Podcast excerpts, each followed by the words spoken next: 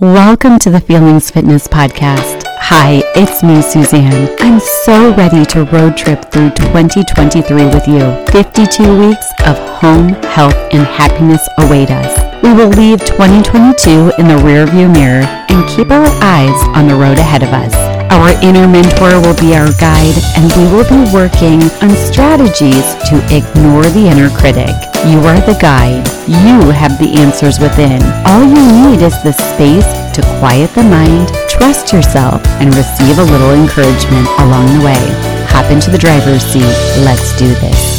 Welcome to another health focused episode of the Feelings Fitness Podcast. Disclaimer this is only food for thought. This is not medical advice. Please seek additional support if you feel it is necessary. So, recapping the last two weeks, we started this health journey by defining and discussing mindfulness. Then we motored on to learning about and trying out a loving kindness meditation. This week, we'll be taking a look at the structure of the brain called the amygdala. This is the place involved with the experiencing of emotions. So, the amygdala, there are two almond shaped clusters, one in each cerebral hemisphere of the brain. What do these clusters do for us? Well, they process memory, they aid in decision making, they are responsible for emotional responses like fear, anxiety, aggression, and they're considered to be part of the limbic system. One of my favorite lessons that I learned as a counseling grad student was about the concept of the amygdala being hijacked and what to do about it. Prior to understanding more about the amygdala, I would always wonder what would cause certain people to go off the rails when they're rattled and how others could remain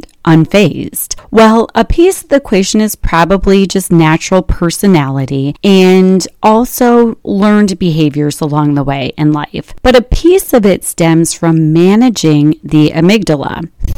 Way, way back in the day when there were more serious threats like being chased by a tiger and needing that fight or flight feature in the brain to be on high alert. Well, these days, many things are just perceived threats, yet our brain doesn't really respond accordingly. For example, someone treats us disrespectfully, our amygdala gets hijacked, we go into fight or flight mode and create a scene over something that truthfully was harmless. It's exhausting, it's frustrating, and quite frankly, it can get embarrassing really quickly. When that amygdala gets hijacked, it also takes our logical reasoning brain offline. It becomes all emotional responses. The best way to avoid this hijacking is to first and foremost understand your triggers. Journaling can help with that.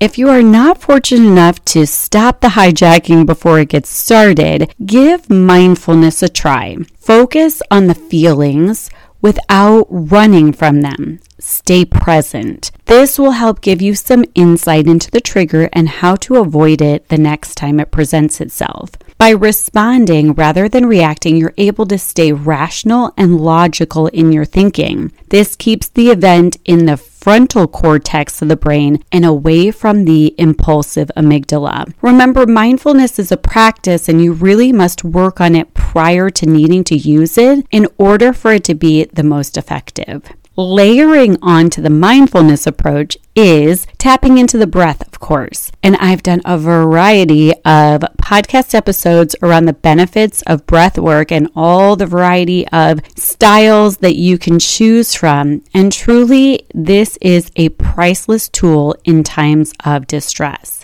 So, there you have it a really super, super brief introduction to the amygdala is and what it does. So, your assignment for the week is to practice mindfulness and breath work as to avoid having your amygdala hijacked. The assignment for the week has been set. Remember, we are shooting for progress, not perfection. This is simply about taking small, imperfect actions to hopefully arrive at our destination feeling fit, mind, body, and spirit. If you like the podcast, please subscribe and tell a friend. The bigger the accountability group, the better. Follow on Facebook and Instagram at Feelings Fitness or visit the website for extra links and fun stuff over at www.feelingsfitness.com. And best of all, get on the email list for a little extra motivation and reminders on when each new podcast will be released. Until next time, keep exercising those emotions